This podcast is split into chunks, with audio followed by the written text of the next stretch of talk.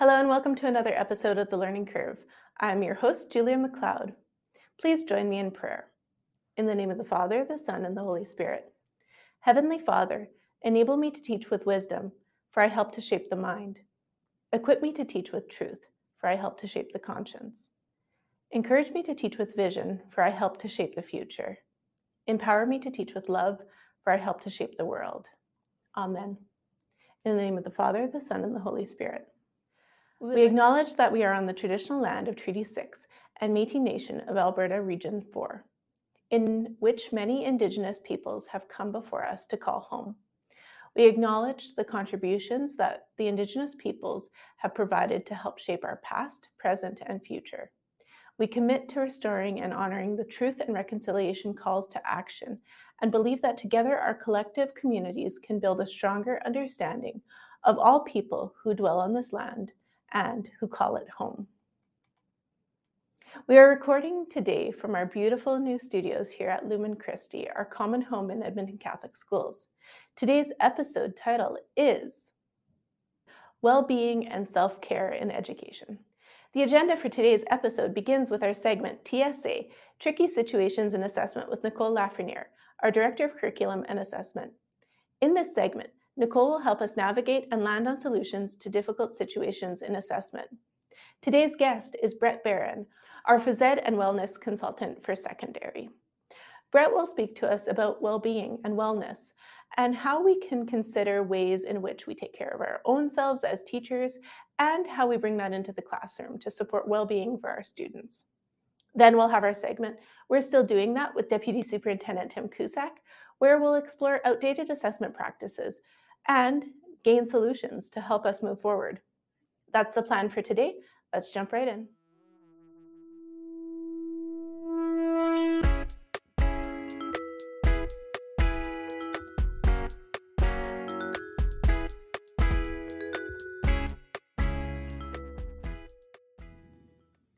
Assessment can be overwhelming for many teachers. When we think of student well being, teacher well being truly comes first.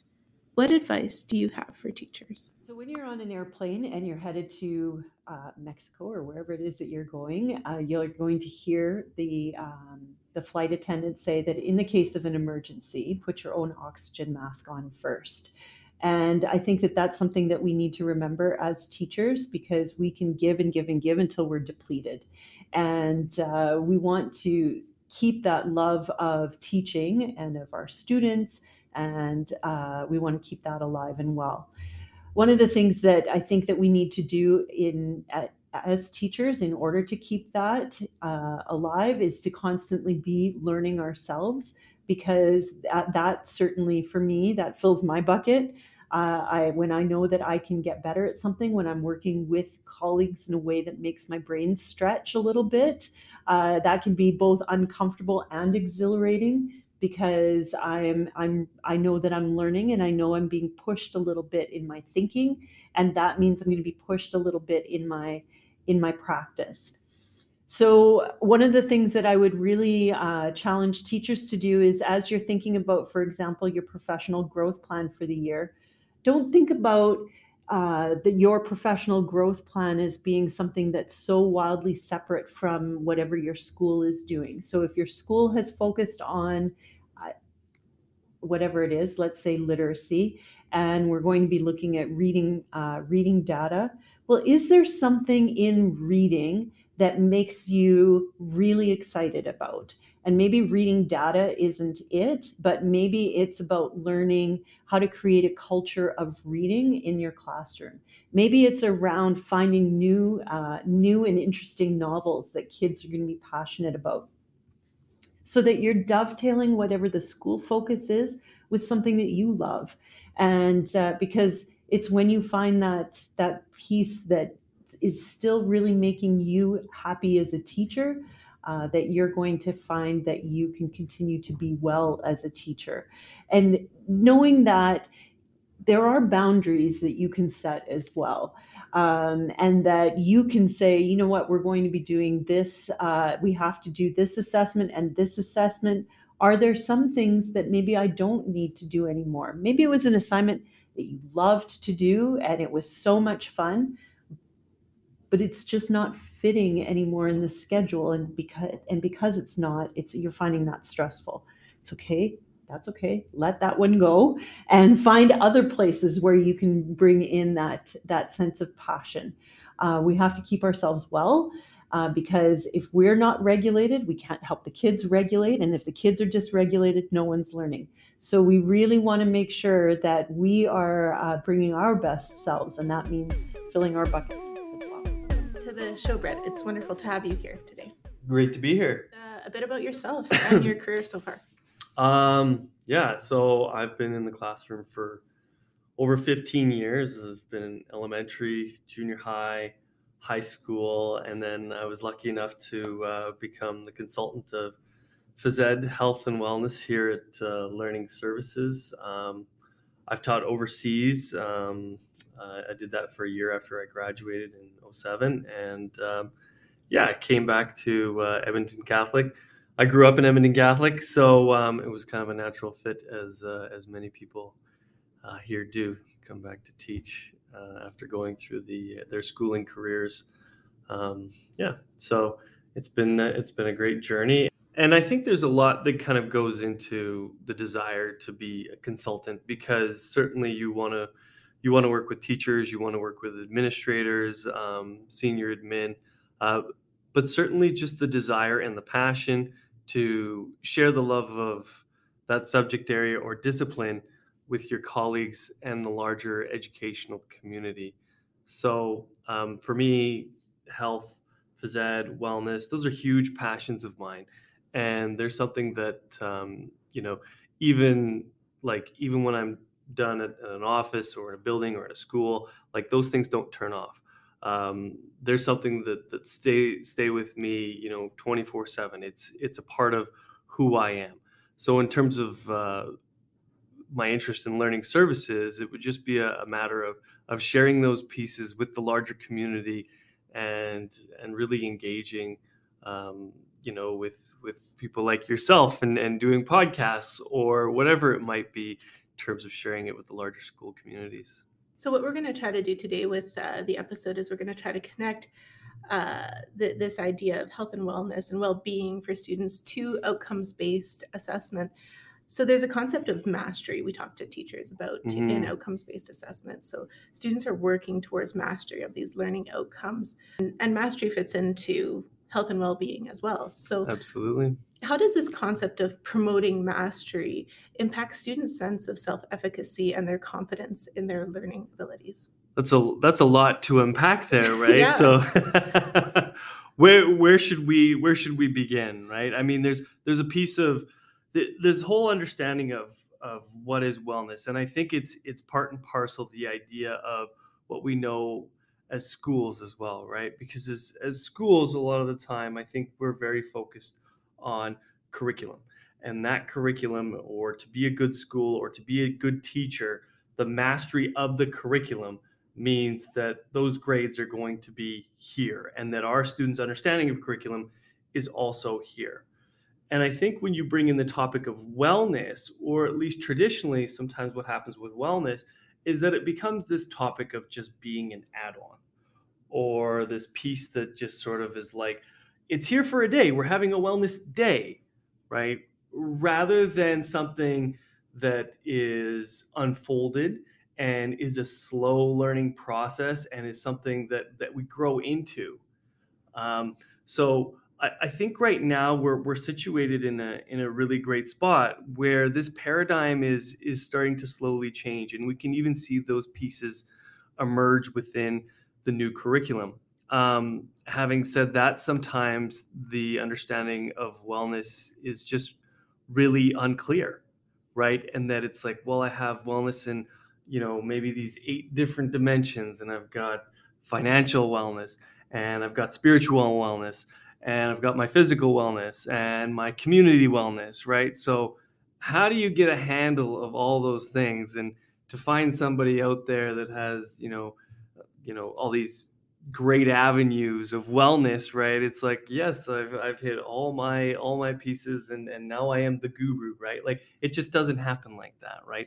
And i think um, I think life is more complex than that, and it continually throws situations and circumstances that uh, that make us uncomfortable and and and challenge us. And I think the the greater aspect of wellness is how we look at those situations and how we look at those circumstances and our paradigm and our understanding and and and how we view those as part of our greater understanding of life right and that the challenge that is brought to us is quite often the catalyst for improvement or the catalyst for for leveling up. And so when we when we look at it that even maybe some of the the more difficult things that happen in our lives in our student lives are ultimately to our greatest benefit um, th- that can be a really wonderful challenge. A very hard one sometimes to to wrap our head around um, but i think a wonderful challenge is um, something that that that i've certainly learned over the years and there's been lots in my life too that i can attest to. So yeah it's um in terms of handling it from a level of self-efficacy uh, i would like to see the understanding that, that wellness is a daily part. It's it's a piece. It it enhances instruction and curriculum rather than the single add-on or the one-off or you know the, the celebration day. So those those pieces when um, i mean they're they're large and uh, they can be a little overwhelming. But once we once we can sort of integrate that that wellness in curriculum i think education at large will be in a much greater place to help serve not only the people like well, everyone within the building not only just our students but our staff or you know anyone who who comes into a school in itself right will will be able to sort of feel feel the growth rather than necessarily always the instructional demand. So yeah again i mean i don't know if that answers all of your question or piece of pieces of it but um, for me personally that's that's what i see um, the great benefit of education but also one of the great challenges mm-hmm. as well. Let's circle back to self-efficacy um, talking about that self-efficacy piece for students as a catalyst mm-hmm. to their learning a catalyst to those learning outcomes. Um, could you define what you understand to be self-efficacy? Um, life's greatest challenge. Right?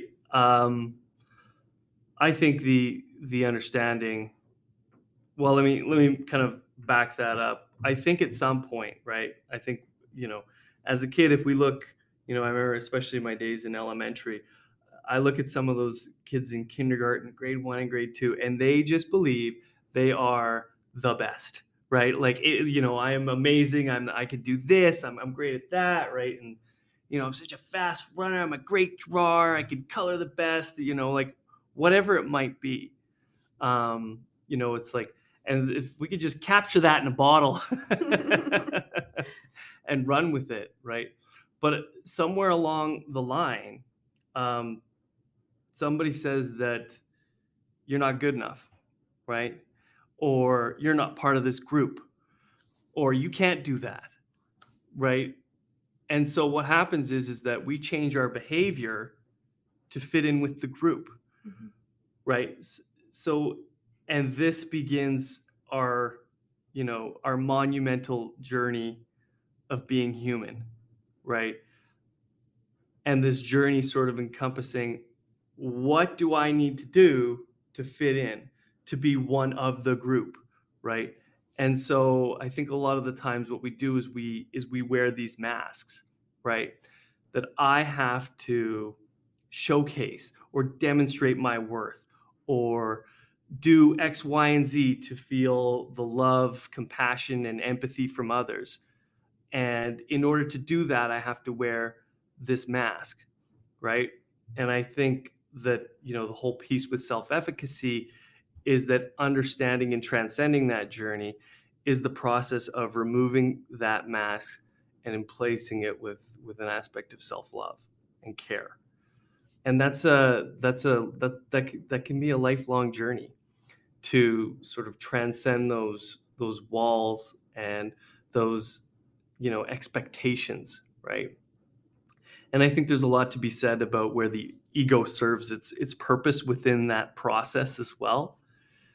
And its function within our within our relationships because ultimately that mask that we wear that is the layer that really prevents us from the intimacy and love that we as humans as social creatures that that we need right? Mm-hmm. and, and and that is really what is really truly and fulfilling within our lives.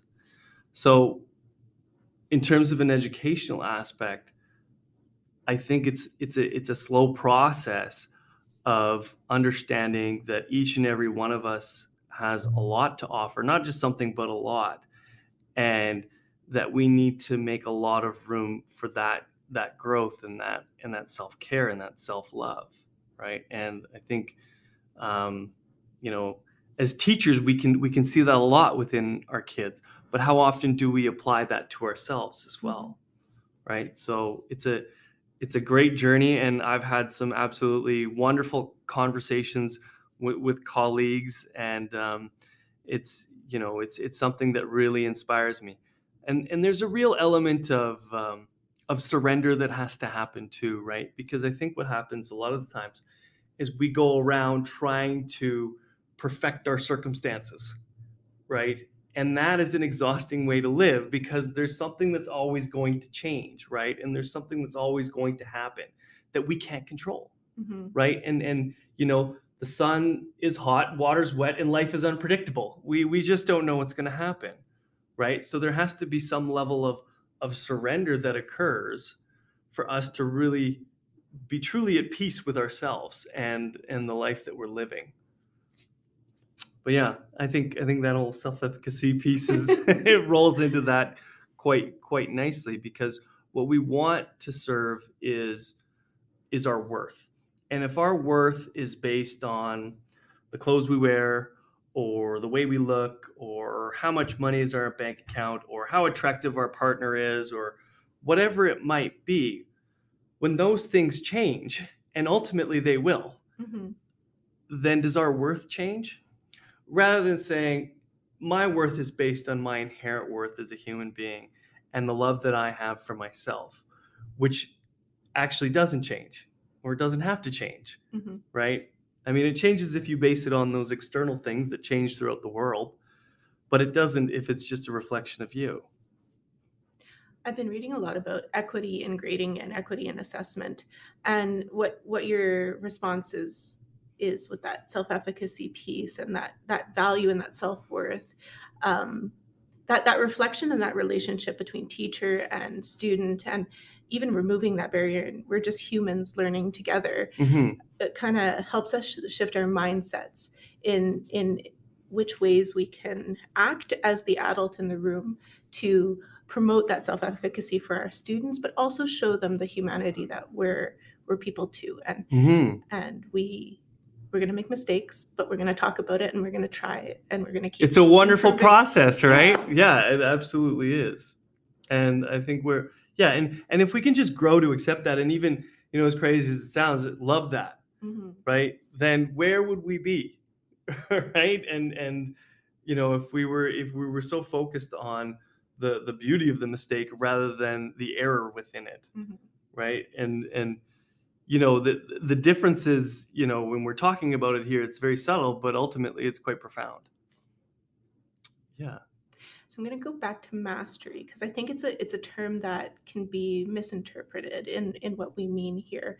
So the, the question is how does emphasizing mastery in the learning process affect students' motivation and engagement in their education? And and I really want to define mastery here as in not not uh, there, there's a quote that I read recently formality is not validity so when something is formalized in assessment, like we, we talk about the, the exam has to be hidden from students. Mm-hmm. We can't share these answers with them. They can't take it home to review. Increasing that formality is is not mastery. Mastery is truly practice mm-hmm. and emphasizing the practice and the work and, and those mistakes. So, uh, again, the question how does emphasizing mastery in that sense uh, impact the learning process for students? Right. Well, I think motivation is an interesting one, right? I mean, it's, nobody's motivated to do something they're bad at, right? If we if we even take in our own our own hobbies and and you know uh, things we like to do on the weekend, typically we you know we're we're we're pretty good at them, or at least we're getting better at them as as we go. So I think it's it's it's all within the word, and I'm a big believer that that the words we use and the language that we use make up the reality that we live, right? And I think understanding that the word mastery does encompass a lot of those trials and, and errors and, and and difficulties, right, and the setbacks. Um, I think I think that's a huge part of mastery, and that if we can get to the understanding where mastery isn't just 100%, or mastery doesn't mean you're the expert, mm-hmm. that that it's more along the lines of because I think what happens is is that we say mastery as the as the endpoint, right, rather than the process. And so if we could sort of shift our thinking to that, you know, even even the the, the poor mark or the the dispute within the classroom or the conflict at recess or that is still a part of mastery and that mastery can can be seen at, at multiple levels and in different subject disciplines and different avenues of our life that uh, even some of the more difficult things that that might happen throughout the day and, and maybe somebody teases you and calls you a name or uh, maybe it's uh, you know performing poorly on on, an, on a standardized exam right? Whatever it might be that ultimately those difficulties and those and those trials are actually for our greatest good right and it's not woe is me, but a mentality of, okay, right, these are setbacks. So let's see what we're made of here, right? And having the ability to have some resiliency and some resolve uh, is part of that, but also taking into account that life is is is the bigger picture and ultimately it serves for your benefit rather than being a victim of it right and i think that's that's for me personally that that's a that's a huge mentality and, and a huge shift in what has made a difference um, you know in my own mental well-being right? Because yeah things are going to go wrong. You know you, you you can't help that right? But having the understanding that i don't know what's going to happen but that's okay right? And and i'm human and i have my difficulties and i have my imperfections but the more that I'm able to love and embrace them is the greater degree to which I have my own self mastery.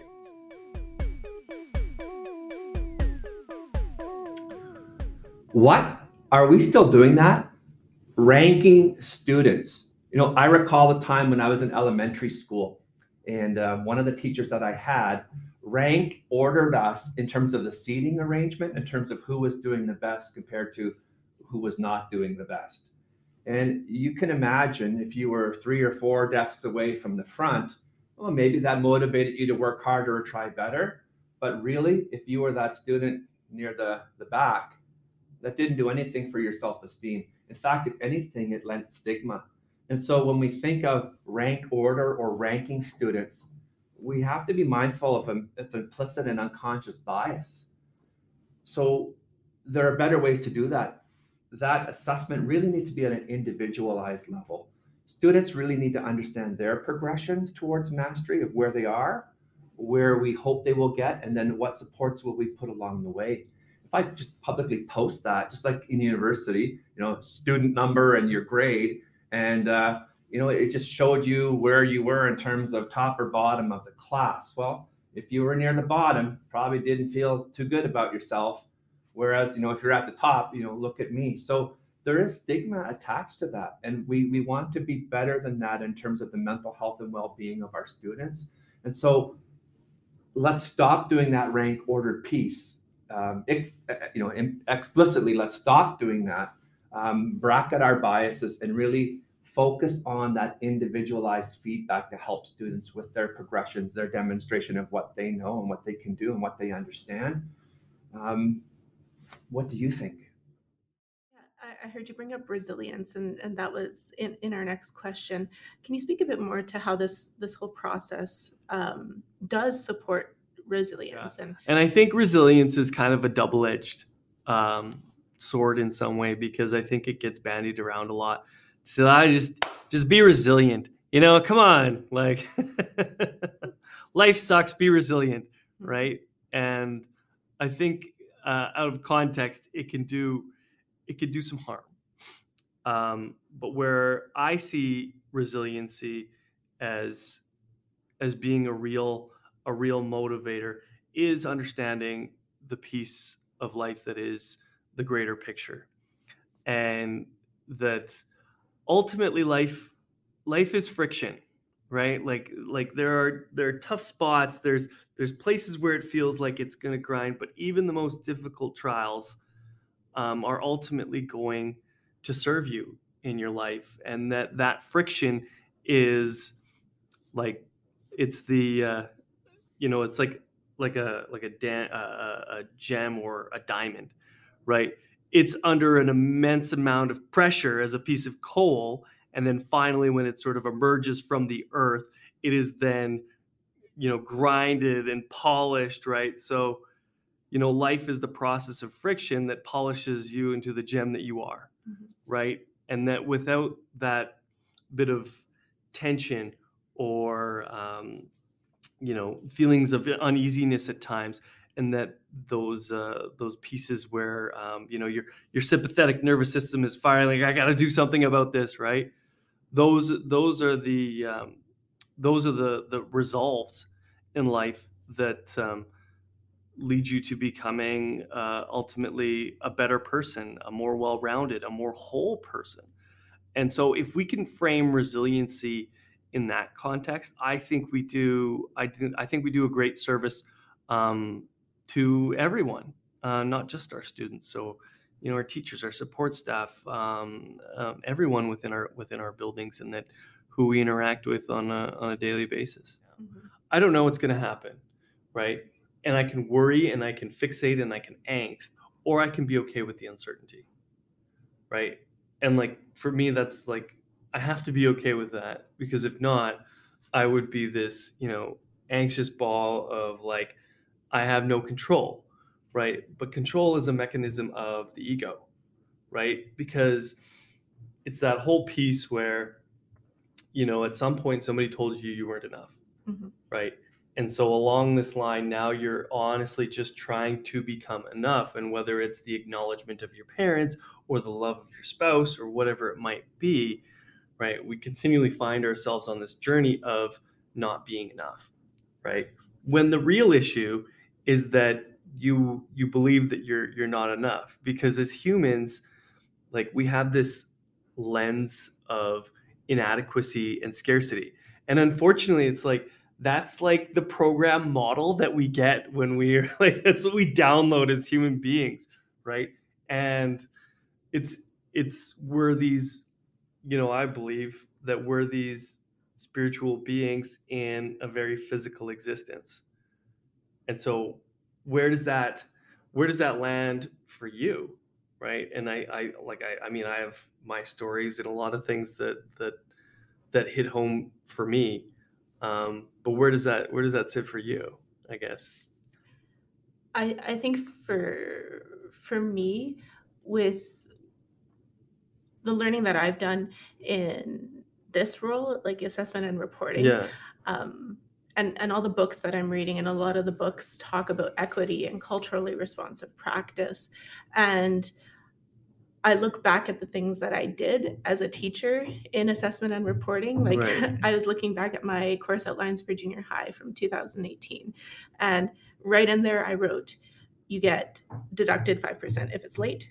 right every day you get a zero if it's not handed in and and just thinking back to that moment in time and who my students were who Mhm. experienced that right I, I actually had a, a student who didn't hand in his work and i didn't consider what was going on in his life at the time when that was happening. And I- now, what I know and what I've read, I, I know how damaging a zero can be, or how damaging that practice of deduction of grades for just late Right. work Yeah. is to students and it's it's truly not equitable because just like we would ask for extensions in our jobs hmm we we should afford that same Yeah. That, yeah. Absolutely. to our students and and uh, i probably hurt him Right. in that policy and that's and and i think the thing that we get to reconcile is that we have it's it's this whole understanding too of what's right and wrong right? And that's a hard thing to let go of right? And and a lot of like when I, sometimes when i'm in front of staff I, I love using the example of because we in our culture have a very clear view of what's right and wrong but yet it changes a lot right? And as we could probably tell especially through you know cultural equi- equity and diversity um, you know as we sort of enter into this post you know the post structural paradigm that is the the 21st century. Um, so yeah I, I think i think you hit a lot of pieces there where you're saying this whole idea is that for a long time assessment was punitive right? If you didn't do it it was you know it was seen poorly on you. So we have this like idea that school is for the idea an execution of curriculum and, and if academics aren't here that's a problem Mhm. right so what's the problem well you're the problem you're the teacher right so okay well as the teacher i'm going to make this the, the, you know this this punitive move here to sort of prompt my students to to make sure that they get everything done and handed in on time which of course as we know as teachers makes life a lot easier Mhm. but just sort of back to the idea of, of right and wrong um, you know the example i love to give is- to staffs is you know what if um, somebody hits you somebody rear ends you in traffic Mhm. whose fault is that Mhm.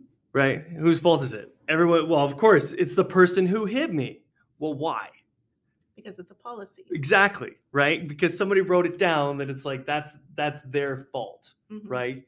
And so my response to that is that didn't you put yourself there? Well, th- well, yeah, right. But okay, so did you did you get up at a certain time? Did you you know have breakfast or maybe not, or walk the dog or maybe not, and then leave the house at a certain time or maybe not, right? And then get stuck at that one particular light, right? But it, ultimately, you were in control, but you perceived it to be that you weren't because somebody hit you and because a policy says that they're at fault. Mhm. Therefore, now your response is probably to be very upset or angry, right? And so for for that reason, it's like, well, you feel justified in your anger. Where I might assert that what I would assert is that that's an opportunity for you to see where you don't necessarily have the freedom within your life that you could, right? Because this external influence, this very uncontrollable piece has just landed in your life right now and it has just thrown off your whole day, your week, your month, or whatever. And now you have to deal with this huge problem, right? And don't get me wrong, that's a pain in the butt Mhm. right? But pain in the butts happen, right? So either you deal with them or you can lament about them, right? And I think that once you're able to see past that whole, you know, the, the whole blame game, that you you access another a level of freedom that was you know previously unavailable to you, right? And you know, blame is like this pie, right? And it's like I want you to eat it, but ultimately I'm just scarfing down, right? So it's it's a tough thing to to reconcile at times, especially when we've been told that this is the way our world works and these are the rules by which we are defined, Mhm. which is not unlike education, right? And so I think the real opportunity now is to bring this element of wellness that life takes time right? That that it's not necessarily always defined by deadlines. And don't get me wrong hey deadlines help. They can get the job done too right? But but ultimately that that life is a is a is a huge learning process. And it doesn't necessarily stop when you when you leave this you know function or this section of time within a class right and that there's still lots of learning that happens before uh, during at recess or after school and on the weekends right so there's there's a whole element that i think of of wellness that can be interwoven within schools that can be easily accessible We were speaking to policy and how policy um, can be flexed at times, Mhm. and and that flexing so that we can allow for the humanity of of what we do as educators to come through in our decision making and in our teaching practice. Right. And I I think yeah, what we're hitting on here is just sort of being a responsive educator. And in whatever context it fits, uh, the big thing for me personally, and something that I've found has been a huge impact as a consultant and and especially as a teacher too, I should say, uh, is that when I go into a, a classroom or a teacher asks me out to come to come observe or whatever it might be, the first thing I do um, is listen, right? And I think if we all had one superhero power um, that we could that we could really flex as as teachers would be our ability to do just that is to listen. So w- whether it's a, an extension for you know a deadline or maybe it's a it's a practice in you know grading and assessment right? I, I think the biggest thing we can do is be responsive and and to listen to what the concerns are and then be able to make uh, a judgment based on that right? Rather than being very very rigid and and don't get me wrong policies they they serve a purpose and they are you know they're they're kind of the guideline and you know the the the answer to the question um, but certainly being able to be flexible in our responses, but still maintain uh, a standard of integrity is still very important. And a lot of what we do um, as as as educators and and as consultants is to try and be able to create a, a high standard of of learning with a great deal of compassion. Mhm.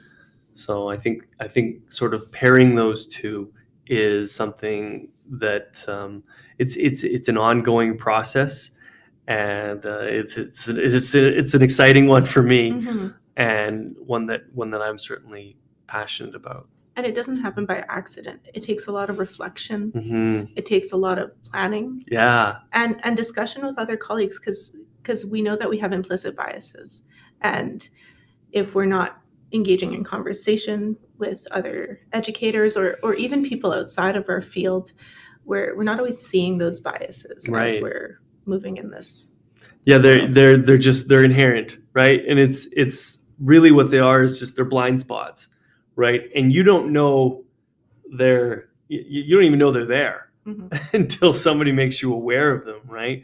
And certainly, um, you know, even when you go to, uh, like, let's say a, a new school, right? There are so many things that are hidden that, that you don't know until you actually get into the building and start working with uh, working with students that you just you just don't know. They're they're completely hidden from you.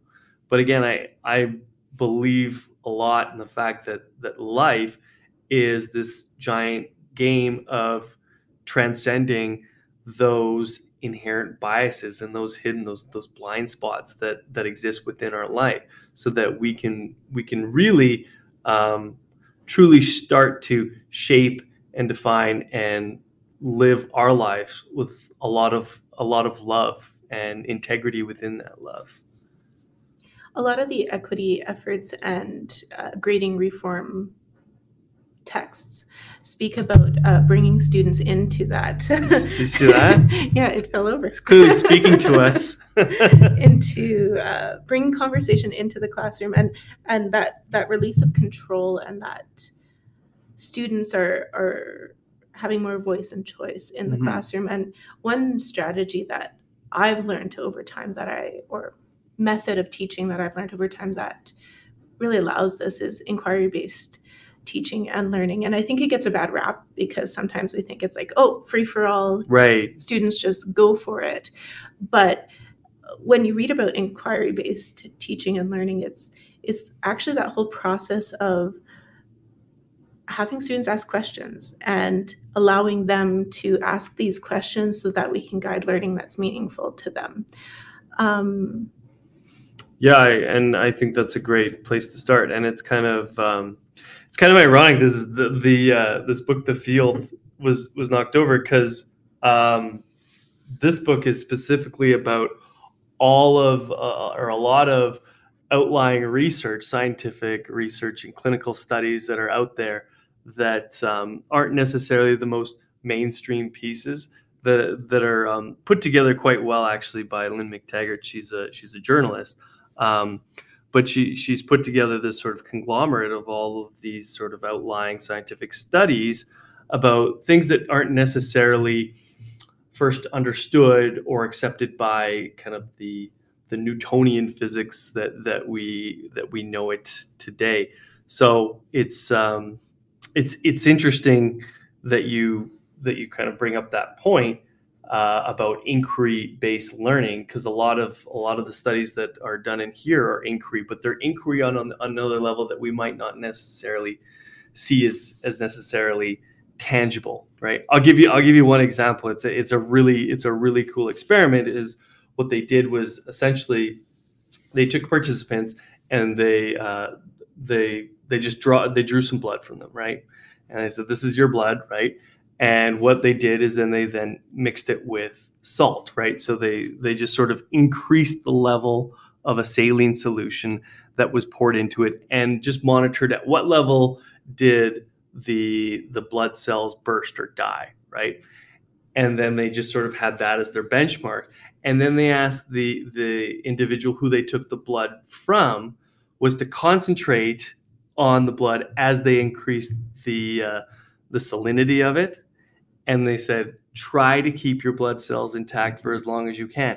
And sure enough, in every study that happened, they actually the blood cells were actually able to take larger levels of salinity when somebody was concentrating on it, hmm. right? Which to me speaks to uh, a lot of the power of of our thoughts and our prayers mm-hmm. and our actions, right? So um, yeah, it's it's a fascinating book. I, I, would just highly recommend it. But it's interesting that you bring it up in the process of inquiry, right? Because that started with just an inquiry, like I wonder if, or mm-hmm. what would happen if, right? The context is there, the environment is there, but we're sort of setting up the avenue of give it your best creative thought and make it a creative thought that's authentic to you because that's what you're going to find genuinely interesting and from that genuine interest you can just go a whole lot further with um, whatever it is you're deciding to study than you could had it just been this prescribed level of hey take this on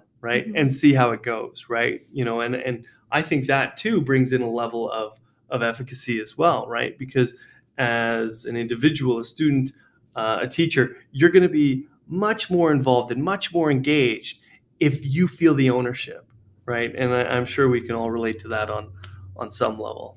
Mm-hmm. I, am hearing mindset matters in, in that response, and um, John Hattie in his meta-analysis of. Uh, 250 I, I, don't remember the exact number just right a now. lot of papers a lot of academic research right the research uh, in the top the top two is teacher collective efficacy so that that belief that we can mm-hmm. the belief that we can impact student learning is is very effective. So do you have anything to to share with us on mindset? Well yeah and, and i think you know we could probably spend a whole other podcast just i think we i think we've touched on on some pieces and some understanding um, but certainly the, the, whole idea is that um, you know like it's the idea of of reaching your potential or living up to your potential which is actually impossible right? No one have you ever met anyone who's been like yes i am at my potential right? Like i am here. I'm at the top of the mountain. No it's it's a never ending mountain if we think of it that way. But what we do become as we as we hit setbacks as we as we go through difficulties as we as we face life is a more evolved version of ourselves. And i think if for, for me, that's been a, a, a, powerful understanding is that no matter what's happening, I am just continually evolving and refining, uh, you know, who I am as a person, and that to me is a great deal of of self love. And through that process, you know, uh, you know, I've been able to do a, a, lot of things that I that I might not have, you know, envisioned or even dreamed maybe five, ten years ago, including you know sitting here with you right now, right? So it's it's the understanding that yes, re- resiliency is important and having kind of a growth mindset is is important, but um, understanding the the value and the worth that that you have, and really just digging in and and and loving some of those things, uh, even if they are our, our biggest fears and insecurities, right? Because as humans, we we we make mistakes, and I think we just need. I think we meet as as people. I think we need more tools to connect ourselves to ourselves rather than connecting ourselves to our insecurities and our fears, which I feel is quite often the bait of social media because it digs into the idea that we're not enough and this is what it should be if you're enough, right? And so for me as as an educator as um, as a consultant i like seeing things that help people connect with themselves rather than connect with what they're not. So we're going to end on maybe some practical paths for for schools. A new curriculum is one of them. We we've heard uh, that some of those, shocker. those outcomes in in pew are are, are pushing into this realm and, Yeah. and helping scaffold that for us as Mhm. teachers Yeah. So I mean, I mean, if, if I've worked on a lot of curriculum crates, that's. A, I feel that's an out of place plug from where we've been, where we've been working, but uh, but certainly in terms of, I, I think the practical essence here is start with you, right? Start with you. Whether whether it's you know picking up something that you're passionate about or you've been passionate about in the past, right? But or, or, or maybe it's you know cleaning out that laundry room of things right that, that you needed to take care of or maybe it's it's gardening or how, whatever it could be sports right like what is that thing that you carve out for you and that helps you you determine and and, and really set the self-worth button to that inherent piece rather than the external world right I, I think there is no greater service that you can do for your students than being well in your own capacities right? Um, and i don't think anybody you know you i don't think you can teach wellness or, or know wellness if you're not well or feeling well yourself. So in terms of the practical pieces um, figure out what you love. What do you want to do? Do you want to be active? You know maybe it's it's uh, it's it's read a book listen to a podcast like this uh, meditate or pray or however it is go to church right? Like whatever it is that that, that sets into you a feeling of i'm okay with life and i'm okay with me then dig into that and and really and really feel it out. So i think if there's one thing that i could offer the audience that Yeah. would be it. Start with you. Yeah, absolutely. And I think I think once that happens is that once once you have the the idea to you, right, rather than going out and, and chasing things and fixing circumstances and trying to perfect life itself, instead life comes to you. Right. And that is a profoundly different experience than chasing insecurity, inadequacy, and fear. Right. Rather than saying, what do I have to do to be part of the group? well i'm already part of the group so i can wait for the group to come to me too Mhm. right and that and that i think is a huge a huge uh, yeah paradigm shift. Yeah, i'm gonna have to keep reflecting on that one. Yeah well and and i've reflected on it for a long time so i could speak to it. Covid covid did a lot of things to me too right? Um so so yeah and and certainly like i would kind of highlight some of these ones we've talked about the field. Um the body keeps the score uh Bessel van der Kolk, he did a great job in um, highlighting the distinction and, and understanding the, the the things that happen that that we we hold on to within our minds actually have a physical and real impact on our bodies Mhm. right and it's not the separation of mind body but but you know the, the pieces that they are interwoven and and work together right and that um, actually there's a it's kind of a a Hindu piece here that that brings in the understanding that all disease is just the absence of ease, right? And that if something comes into our system and where we continually bring into our system, whether it's physical or emotional, right? And, and first we start with accumulation and then we get to aggravation and then it's sort of like this manifestation within us. So this this book actually takes kind of a very a very scientific, a very DSM mm. uh, approach, and sort of highlights where um, where the traumas of life are hidden and stored within our bodies themselves. So, very interesting read. And then one of my um, personal, I would say, my teachers in in Krishnamurti. Um, very good uh, philosophical piece on understanding that a lot of the times we are just the byproduct of our subconscious wiring and that those subconscious actions quite often take place without us even knowing it right mm-hmm. and it's the understanding that like why do always things or why do things in life always happen to me like this right the idea of well i'm going to try and fix my life but the truth of the matter is that you don't get the life you want by trying to fix the one you don't want mm-hmm. right and I, again that's that's another when i when I read that, I was like, I don't understand this, right? Mm-hmm. Because as as humans, we're we're just we're chasing all the time, right? We're trying to fix things, right? When you know we looked at that, you know, that student in kindergarten in grade one, they're saying, well, there's nothing wrong with me, mm-hmm. right? And that's the truth about it. There's nothing wrong with you. There's nothing wrong with me, mm-hmm. right? My problem is that I see a problem, yeah, more often than not. Yeah. So we'll have all three of these book titles in the description if any of our listeners want to go check them out. Um, and before we end off, this is a question that I'm I'm looking at asking all of our guests is, um, and it's a big one. So answer it how you will. What is a dream you have for education? Well, and I think we touched a lot on that. And I think my dream for education is that, well, first that we we get an understanding what wellness is right? And and we have kind of a, a unified um, piece of that. And there and there are different, you know, there's there's wellness, you know, defined in kind of you know in kind of the scholastic piece in two different camps.